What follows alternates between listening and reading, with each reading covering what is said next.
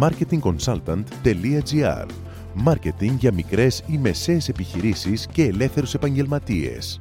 Ο σύμβουλος Μάρκετινγκ Θέμη 41 σας προτείνει ιδέες και λύσεις για να αναπτύξετε έξυπνα την επιχείρησή σας. Καλή σας ακρόαση!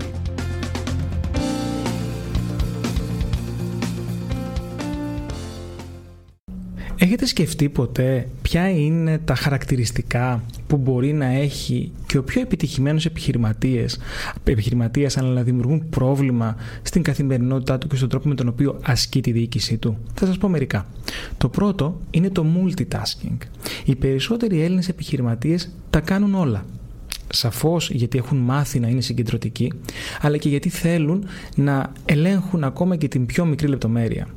Το multitasking λοιπόν οδηγεί στο micromanagement και είναι αυτό που δεν αφήνει τους περισσότερους επιχειρηματίες από το να δουν τη στρατηγική και να δουν το συνολικό όραμα και το μέλλον της επιχείρησής τους.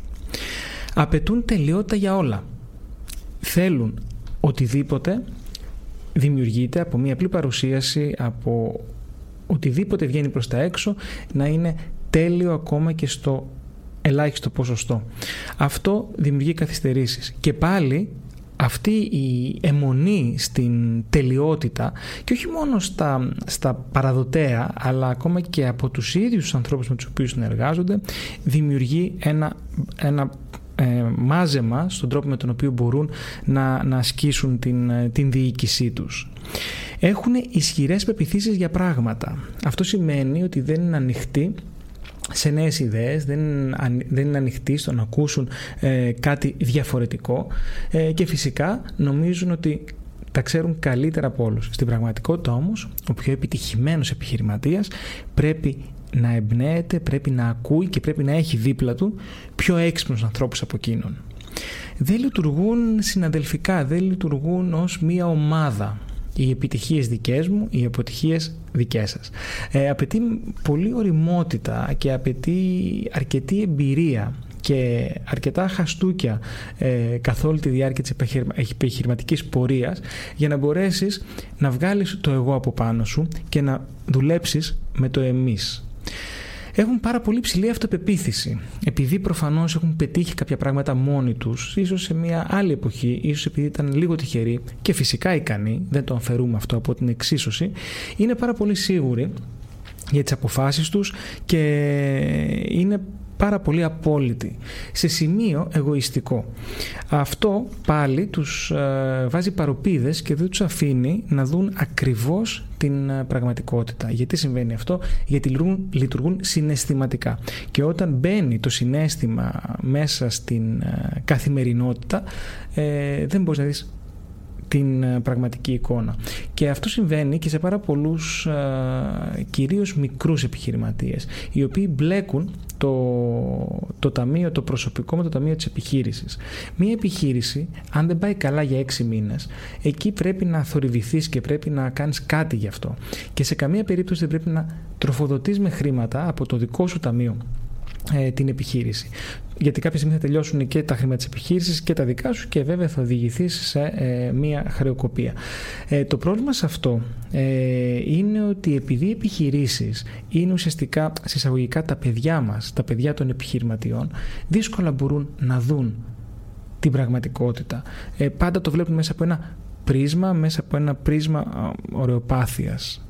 Αναβλητικότητα. Η αναβλητικότητα είναι κάτι που πηγάζει από τον φόβο, πηγάζει από, το, από την έλλειψη προτεραιοτήτων, ε, πηγάζει από το κακό management και φυσικά ξέρετε πολύ καλά την, ε, τη φράση αυτό που μπορείς να κάνεις σήμερα μην το αναβάλεις ε, για αύριο. Και υπάρχει και σαν τελευταίο χαρακτηριστικό που θέλω να σας πω Μάλλον θα σας πω δύο ακόμα χαρακτηριστικά. Το πρώτο τελευταίο χαρακτηριστικό είναι η παράνοια. Σας ακούγεται αστείο. Πάρα πολλοί επιχειρηματίες νιώθουν ότι τους καταδιώκουν. Νιώθουν ότι ο ανταγωνιστής είναι έξω από την πόρτα, έχει στείλει ανθρώπους να τους κατασκοπεύσει, το προσωπικό τους ε, δίνει μυστικά και στρατηγικές προς τα έξω και αυτή η, η παράνοια, αυτή, αυτός ο φόβος για το αν κάποιος θα αντιγράψει ε, τις ιδέες μας τους οδηγεί σε διάφορες παρεστήσεις μπορώ να πω που το μόνο που μπορούν να προκαλέσουν στην επιχειρηματική καθημερινότητα είναι προβλήματα.